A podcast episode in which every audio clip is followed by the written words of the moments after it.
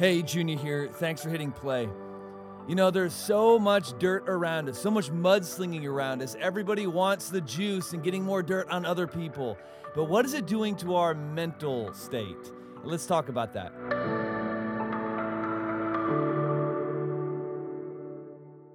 Well, have you ever noticed that our, our world has, and, and, and you do too, I, I have it as well, but have you ever noticed that we have this unbridled obsession with accusations? We just love a good, juicy, story filled accusation. Like, we can't get enough of it. Now, if you don't believe me, I mean, you just turn on any form of media. Like creators right now, they know this obsession in all of us, and so they're cashing in on this obsession to make money. It's like live TV alone, right? This is more old school. I don't know if people still watch judge shows, but like these were huge. Remember these were huge? You had like Judge Judy and Judge Joe Brown and Judge Mathis and Judge's Court. And then you had like Jerry Springer and you have Maury. Mean, just like dozens and dozens of like these court weird, like accusation filled, juicy, you know, shows. Uh, most popular, long-standing show. A lot of us, I mean, I love the show. It's Dateline, right? Lots of accusations in that. We have channels that are built on our obsession about accusations and getting all the juice. And it's, it's not just live TV, though.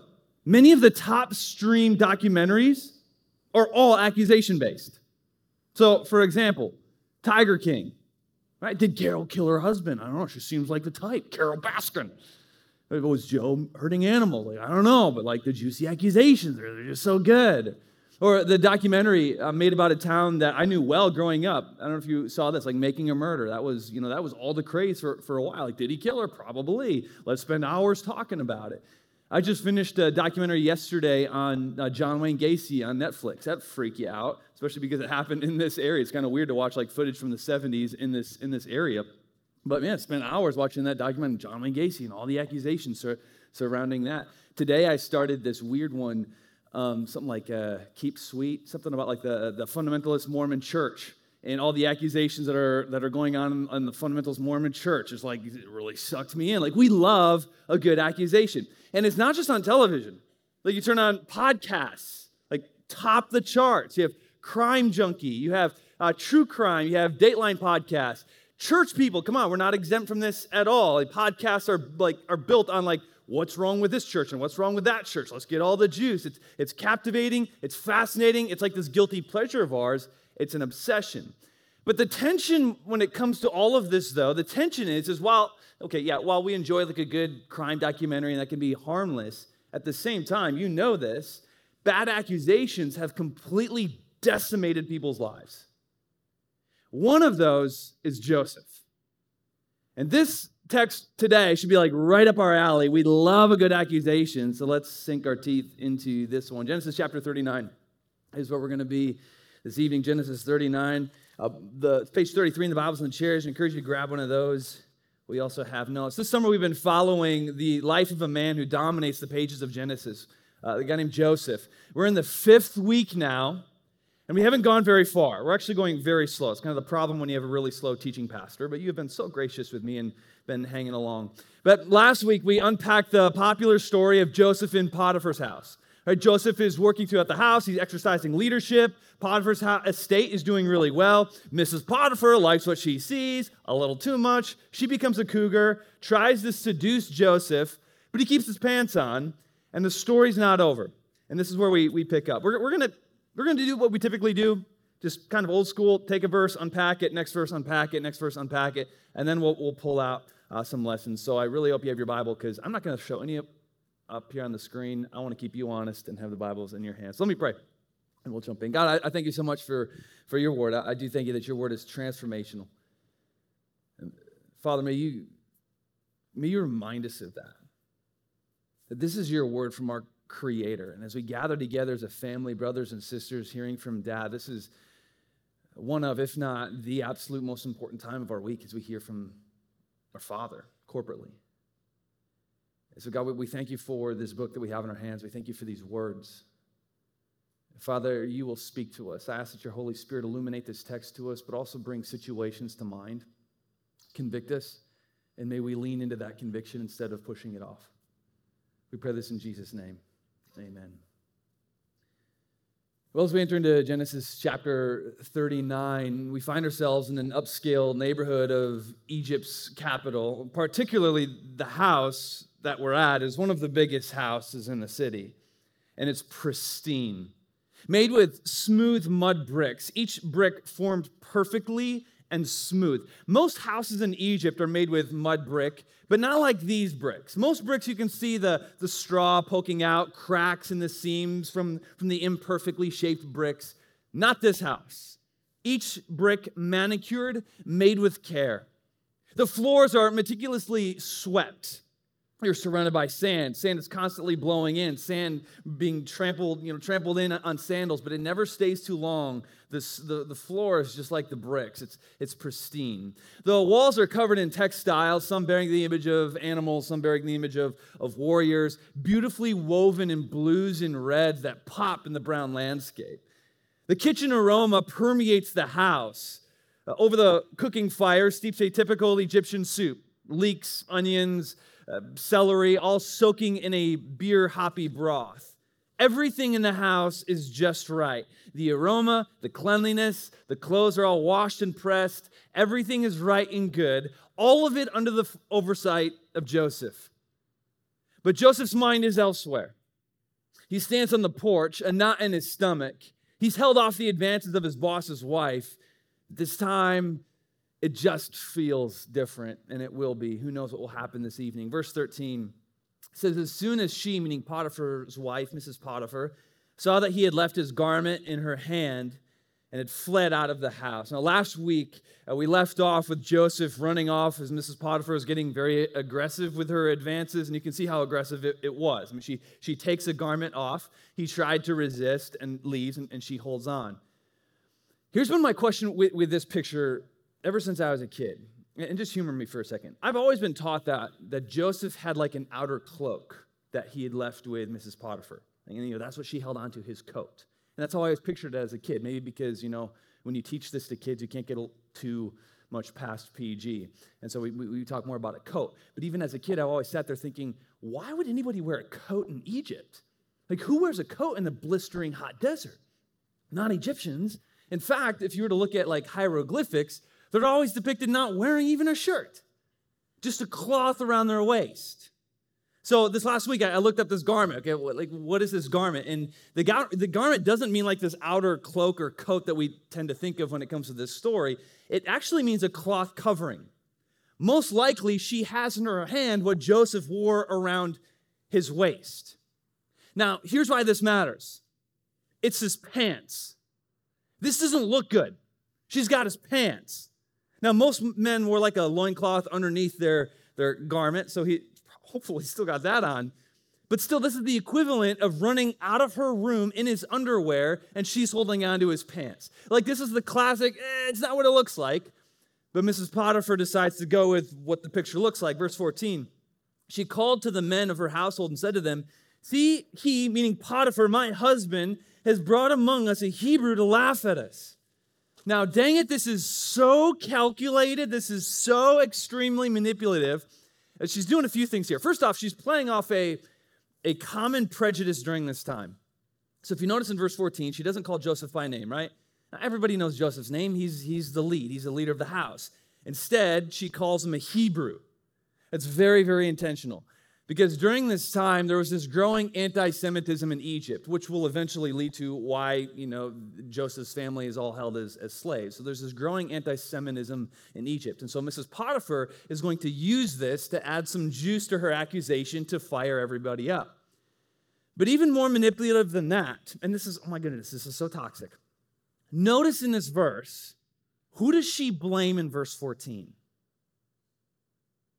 Yeah, so she blames the Hebrew and then she blames her husband.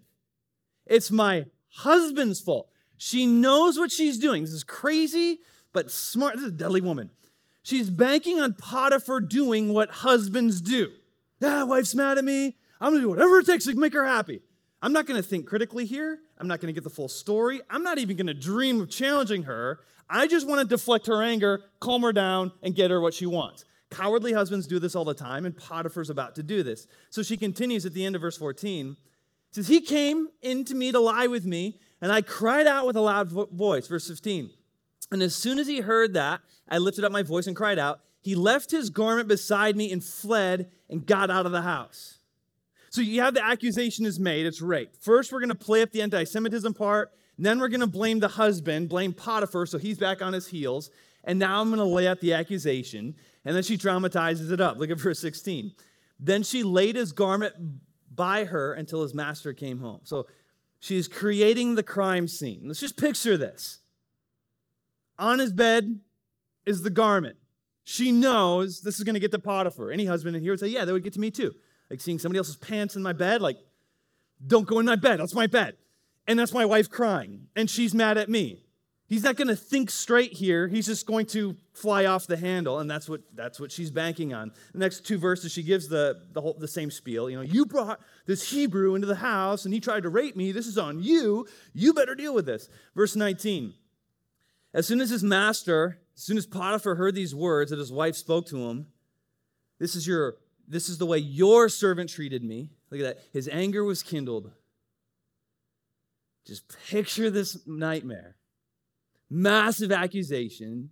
Your pants are laying in their bed. Mrs. Potiphar has an Oscar performance going on with her tears. Potiphar's face visibly changes looking at his pants laying in someone else's pants laying in his bed. And this is the last guy in Egypt you want to tick off. We've talked about Potiphar a little bit more in detail, right? He's a warrior. He's handpicked by Pharaoh as captain of the guard. He's an executioner, likely the lead executioner in Egypt. He's likely killed someone this week, if not that day. He's paid to be intimidating, and now he's bursting with anger. Verse 20 And Joseph's master took him and put him into the prison, the place where the king's prisoners were confined, and he was there And. Now, we're going to get to know that prison a lot more next week, but this is, this is very interesting the penalty for rape during this time in Egypt, in this region, the penalty for rape is death. Attempted rape is seen as the same thing, it's the same punishment death. High penalty made this crime very rare. So it's interesting here, and this is commentators debate about this all the time. It's very interesting here that Potiphar didn't seek the full penalty for Joseph's sin or alleged sin. It's not that Potiphar didn't believe in the death penalty. That was his job. Like he didn't think twice about putting people to death. But for some reason, with this one, he thinks twice. Now, obviously, the hand of God is here, keeping Joseph alive because God has plans. But still, Potiphar not seeking the actual penalty of the crime that was committed in his home shows he has some suspicions going on here. After all, he knows Joseph. Like for the last several years, Joseph has had character. He hasn't taken a thing. He's not slimy. He's not creepy. He's not chauvinistic. He's not, he's not flirty. The guy works hard. He leads well. He treats those in his care with, with respect. And you can see this isn't lining up for Potiphar. On top of that, a woman this calculated and manipulative, this is like, this isn't a one time thing. This is like her operating system. She knows how to get Potiphar to do his bidding. And so Potiphar has his doubts, but he kind of feels strapped, like we would. I mean, put yourself in Potiphar's shoes. This is a difficult situation. You have your wife who's an emotional wreck, claiming that she doesn't feel safe in her own bedroom. And if that's true, that's awful. Some of you might even know what that's like. You know, you've been assaulted or you've been stalked. It's terrible. So if it's true, yeah, like put this low life to death. At least castrate him, I say. If you're going to take advantage of a woman, no problem getting rid of the scum on this earth. On the other hand, Joseph hasn't been scummy. Never been any sort of sign of like sexual deviance, never sort of any sort of inappropriate flirting, no sign of entitlement or anything like that. And so Potiphar is in this tough situation. What do you do? Potiphar decides prison. It's a shame he doesn't investigate. You know, at the very least, you find out more about what happened, and then you know you just like trade him with somebody else. But ultimately, Joseph pays the price for a false accusation. You ever have someone make up something about you? Ever have a false accusation against you, or, or maybe somebody didn't get the full story on you and they jumped to a conclusion about you? It's a terrible feeling. In high school, I was suspended from basketball for fighting. I was, uh, I was walking through the hall in school. It was actually the, the day of a big game, and uh, I, I, saw this bully shoving a kid into the lockers. And so, the, fortunately, I was bigger than the bully, and so I, I, just grabbed him and I pushed him over a desk. And I made a bigger scene than I meant to, but the desk tipped over and he fell over. And I turned around to just keep on walking, and the principal was like standing right there. And all he saw was like the kid falling over the desk. And so I got suspended for, for fighting and, and threatening. And, uh, and he saw what he saw, but there was more to the story. You know, I wasn't listened to, and I tried to, t- he wouldn't want to listen to my part. I saw what, what you did, Junior. I, I don't want to listen. It's a terrible feeling. Now, that's just something little, that's just something stupid. You've probably been on the receiving end of some difficult accusations. We've I, I've had people sitting in, in my office talking about going through a custody battle, and this is very common, multiple people I've talked to, going through a custody battle where one spouse makes up things about the other spouse, then they win custody, and now I can't see my kids because my ex made up this story about me. seen that over and over and over. I have a I have a good buddy of mine who's paid child support for the last 15 years. His daughter doesn't want to see him because the mom who did that is still making up lies about him, saying he's never paid child support. So he's got all these false accusations. When you have a divorce, a lot of times there's lots of accusations flying around. False accusations are a way of life, especially today in, in, in the social media world. Social media is like the new judge, jury, and execution, isn't it? Within minutes, you've done this. You've heard a story, you've condemned, you've made your decision, you've been in bed, right, scrolling your phone, getting angry, and now we punish the person.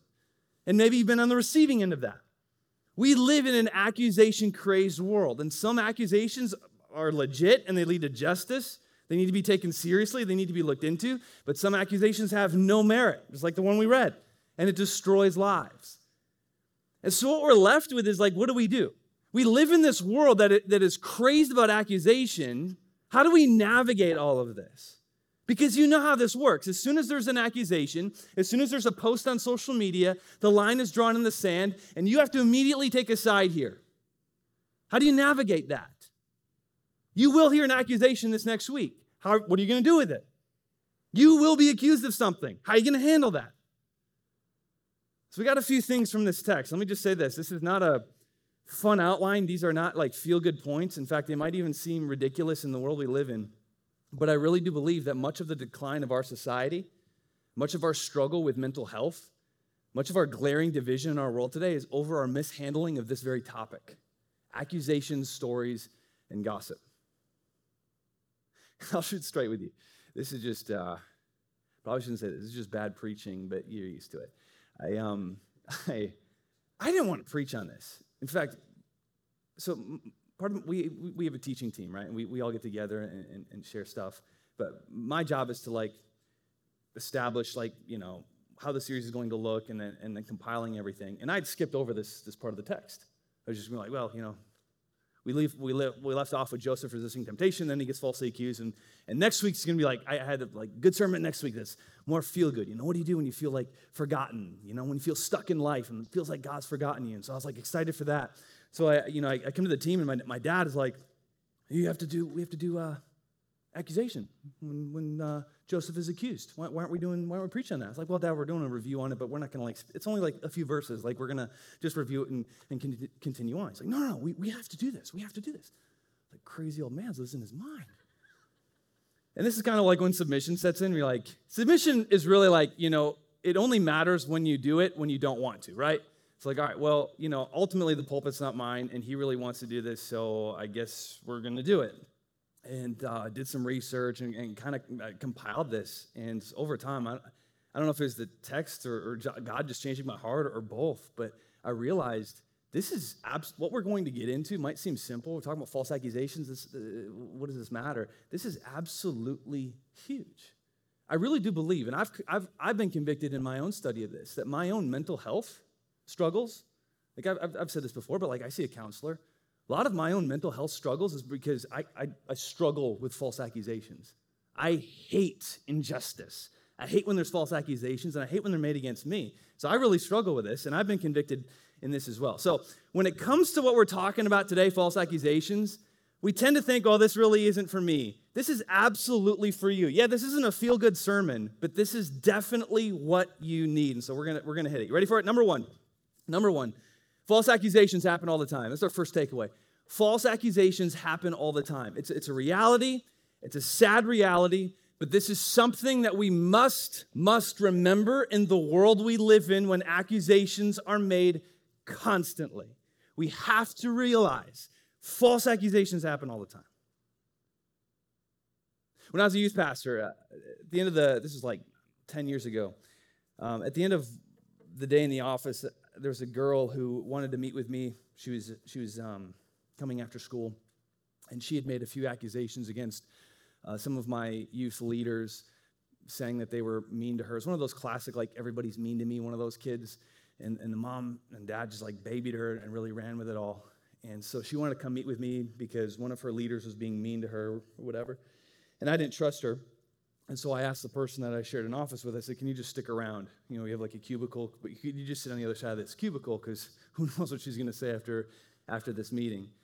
And so we, we got to talking, and, um, and I, I challenged her a little bit. You know, she had said what I thought she was going to say. One of my leaders is being mean. I said, Okay, well, I'll look into this, but like, this is like the third leader you've said is mean to you. I'm wondering more about your attitude when it comes to this. This is all I said.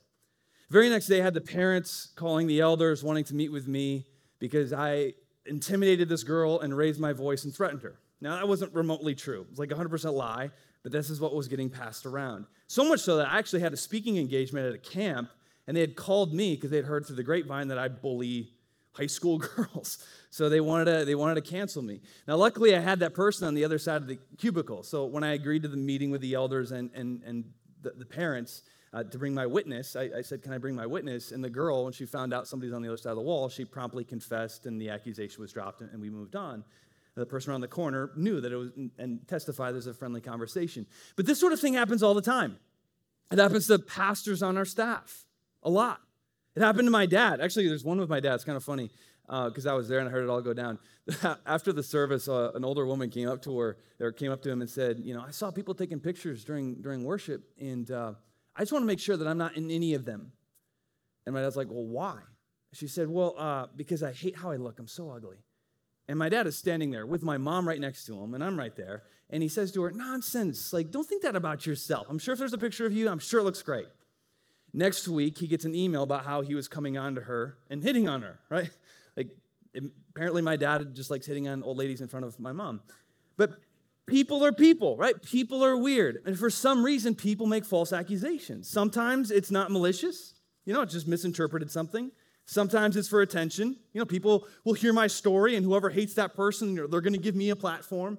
Or, like Mrs. Potiphar, sometimes it's for retribution, but false accusations are a sad reality. And we have to be careful when we talk about this topic because a lot of accusations are true. And by no means do I want to discourage anyone from, you know, bringing something to light that needs to be brought to light. Like I've sat with people as recently as 2 weeks ago I sat with a girl and encouraged her, you know, we have to call this person out. What they did was not okay, and what you're saying, we need to get the police involved. And they're scared, they don't want to do it, they don't want the spotlight and they don't want to make it a big thing and we talk them through it you know let's think about future victims let's think about other victims like we need to we, this needs to be investigated Many accusations are real and they're painful and they should be taken very seriously. But scripture shows us here in our sin stained world, there will be false accusations with absolutely no, no, truth behind them. The enemy uses that. Jesus was falsely accused. False accusations, especially in our social media world, are reality. But so often, so often, it takes a while for our mind to remember this. We hear something, especially if it's something juicy, we see something online, and our, our, our, mind is immediately captivated by the juicy details. And then what we do, and we're all guilty of this, is we fill in all the gaps in our head. Now, I could see them doing that. It's probably why that happened. And I bet they were trying to do that. And now we have in our heads this full story. We all think we're smart enough to fill in all the gaps of, of the story. This is something that I've been working on because I have a very vivid ma- imagination. And so when I hear a partial story, I fill in all the gaps right away. And I'm learning to slow myself down. It's actually like last week. I, I, uh, so I oversee our, our summer camp staff, college students and high schoolers. Not directly, we have staff like living on camp that does that, but, but I oversee the program. And so last week I got a phone call that uh, two people didn't show up to clean the bathrooms and they blew off the job. So there's an accusation. And immediately I had the story. I was like, oh yeah, well, those two during uh, during training when I was training them, they did not have a great attitude. I bet they're doing this on purpose, actually, probably because you know they were trying to do some sort of strike, you know, just try to get to us. To stop myself, like, okay, hold on, let's slow things down, let's get the full story. Wasn't anything like what I had in my head. In fact, uh, the accusation was a little bit misinformed. False accusations they happen all the time. Little sub point. I didn't have this in the notes, but Jordan talked me into having this. Little sub point underneath here. Believe the best. Believe the best. When you hear an accusation and you don't know if it's true or false, believe the best. Last night I was arguing with my wife. I know, Pastor, arguing with his wife. And uh, we were arguing about just something dumb. But toward the end of the night, we started sort of laughing because it was just like, if we just believed the best about each other in this situation, we wouldn't, this wouldn't have been an issue at all. I think a lot of couples, especially like married couples, lots of like little squabbles, lots of little accusations. And if we would just believe the best about each other, about our intentions, we wouldn't have much of that. So anytime you hear an accusation, whether it's an accusation against your spouse, a loved one, or someone that you know you don't know well, just remember, false accusations happen all the time, and I'm going to believe the best right off the bat here. There is such a thing as bad information, false accusations. Often there's more to the story. And if we're going to be what Jesus told us to be, innocent as doves and wise as serpents, if we're going to be that, we can't run wild with every little story that we hear. Number two, if it doesn't involve you, stay out. If it doesn't involve you, stay out. I think I've said this to my girls about 50 times in the last week. So this seems like such like a childish point, but we got to talk about this. If it doesn't involve you, stay out. You don't have to attend every drama you're invited to. If you're not part of the solution, why engage in it? You don't have time for that. You don't have mental space for that. Psychologists call this mental boundaries. It's a very, very healthy, healthy thing to have. Uh, we all know about setting boundaries, right? Like we should have boundaries with people. Setting boundaries makes good relationships. And if you want to help people, you have to set boundaries. Like, like you can call me, but you can't knock on my door at 1 a.m. That's going to be a boundary. There's such a thing as mental, mental boundaries, and it's a very difficult skill to develop. It's one of the things he's talking about with my counselor that I'm trying to develop uh, with, with me personally. It's very rare today in our world, but it's this idea of hearing a piece of gossip or reading something or somebody saying something to you, something juicy, and thinking, well, that has nothing to do with me. I'm sitting at my boundary. I'm not going to drain my mental space, letting that live rent free in my head, so I'm just going to stay out of that. It's thinking, I don't have to judge here. Just because I read that online or just because I heard something, I don't even need to get all the information because this is outside of my mental boundary. This has nothing to do with me, and I'm not part of the solution. So I'm not going to waste my time with that. I don't even need to have an opinion. I know that sounds crazy to say in 2022, but you can say it. I don't have to have an opinion. I don't even have an opinion. So I'm not going to go there. That's refreshing. I think of like uh, Jesus, I mean, obviously Jesus God, so he's perfect, but Jesus displayed mental boundaries a few times throughout the Gospels. One of which is people would try to bait him into talking about Rome all the time. Let's talk about Rome. Why don't you get political, let's talk about Rome. Jesus would never do it. He'd never go there. That has, he's thinking, I, I just got bigger things to do. I'm not going to go there. It's a mental boundary. Develop that skill. For some of us, that might look like getting off social media because we're just bombarded with stories and opinions and accusations and fights, and, and you just you don't have the, the mental boundaries yet to be able to handle that. If it doesn't involve you, like why comment? Why give it time? Why give it mental space? Maybe it just means getting off social media. But when it comes to this, we all think we're wise enough to sift through accusations fairly. All of us sit here, we think, yo, I'm mature enough and I'm wise enough, you know, to listen and engage and get the full story and fairly judge. We all think we have the emotional intelligence for that. But that conviction alone shows us that we're not. True wisdom, high emotional intelligence is saying, that has nothing to do with me. My involvement doesn't help, so I'm staying out. I have more important things to do. Number three, love truth, not juice. Love truth, not juice. But, Junior, the juice is so captivating.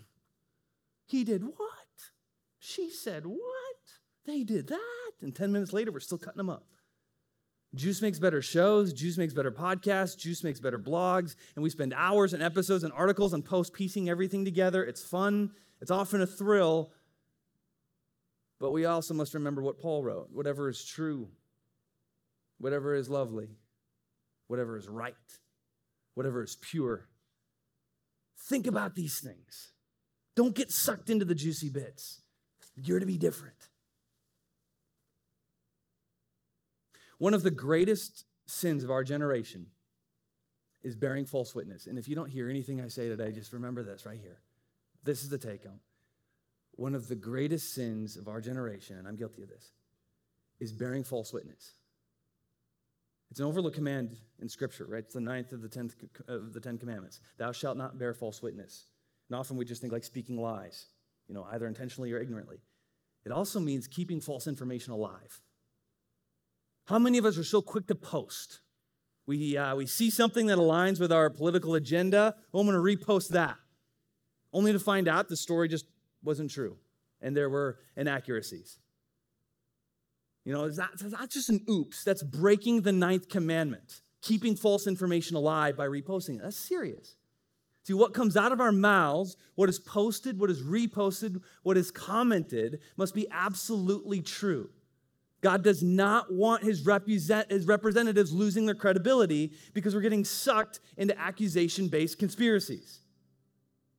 So often, people look at the silliness that we find juicy, watch us repost inaccurate partial stories, and then are far less likely to follow God because we've completely discredited our witness.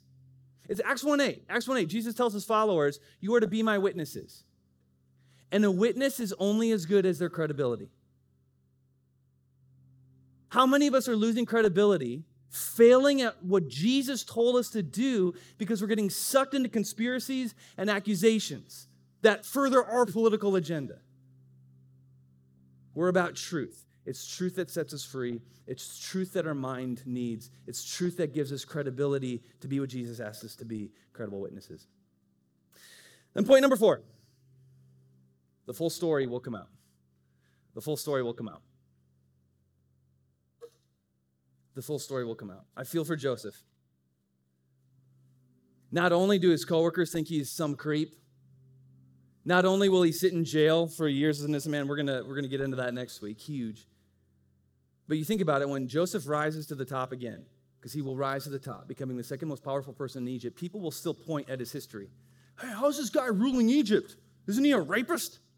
Why is Pharaoh having him giving him his chariot in his own palace? Didn't he sexually assault a woman?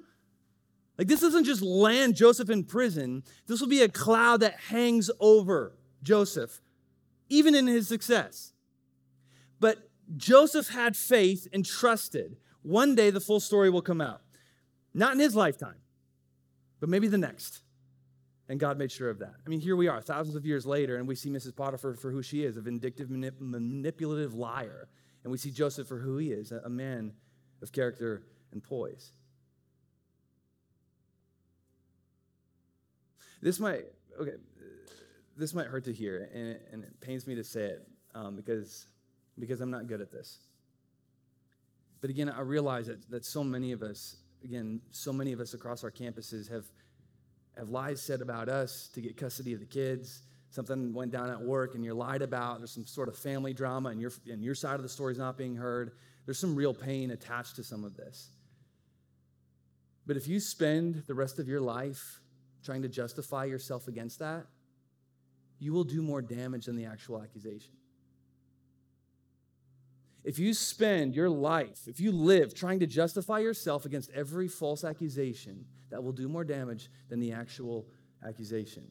This is a hard pill to swallow, but it is true. You will fall into bitterness with a chip on your shoulder. At some point, you have to let it go. And you have to play the cards you're dealt. And we'll find that this is what Joseph does.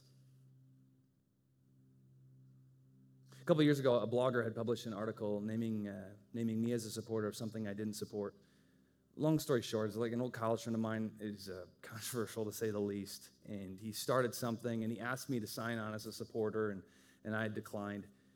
But somehow things got twisted. I don't know how. And I was named in this article as a supporter. And the night the article came out, I was sitting in my, on my back patio um, having a fire with a couple buddies, and my phone was like blowing up. Did you see? And why would you? And this person's saying this. And my buddy sitting next to me, he's a good friend. He's, he's getting really ticked off. Like he's ready to start some social media war on his page. You know, he's like, Junior, you gotta like publicly set the record straight. Write up a post, show that they're inaccurate. I'll do it for you. And I wanted to.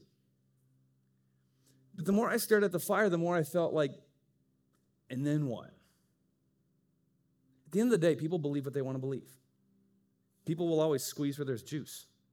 This is just a little thing, stupid little blog. Who cares? And responding to it is just going to throw gas on the, on the fire. I still had to chew my tongue off, though, for a silly little thing.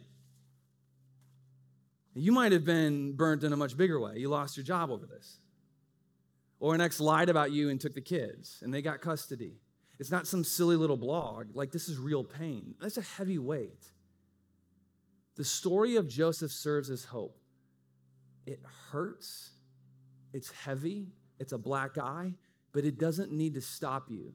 And spending the rest of your life obsessively trying to prove you're right, come on, that's to do more damage. Do what you can, but at some point, there has to be a time where you go, I can't control the outcome of this. I am letting him take it. It's in his hands, and I'm just to play the cards I have right now. The true story of Mrs. Potiphar didn't come out in Joseph's lifetime, but God made sure to publish it, and He will with yours. And as believers, we hold on to that. You might have been falsely accused. Someone didn't believe your story. Maybe you made an accusation and someone shut you down. They should have listened and investigated, but they never did. Or someone's spreading lies about you. Are you going to live in bitterness and defense? Are you going to trust the author? The full story will come out. God will not leave a stone unturned. He's writing the ending, and it's going to be sweet. I want to close by reading 1 Peter 3 over you. I love these words. They have blessed me, and I trust they'll bless you as well. This might be one of those verses that you hold on to in a, in a difficult time. But Peter writes this. He writes, Keep your conscience clear. I love that. Just do the right thing. Keep your conscience clear. Then, if people speak against you, they will be ashamed when they see what a good life you live because you belong to Christ. Remember, it is better to suffer for doing good, if that is what God wants, than to suffer for doing wrong. Christ suffered for our sins once for all time. He never sinned. But he died for sinners to bring you safely home to God.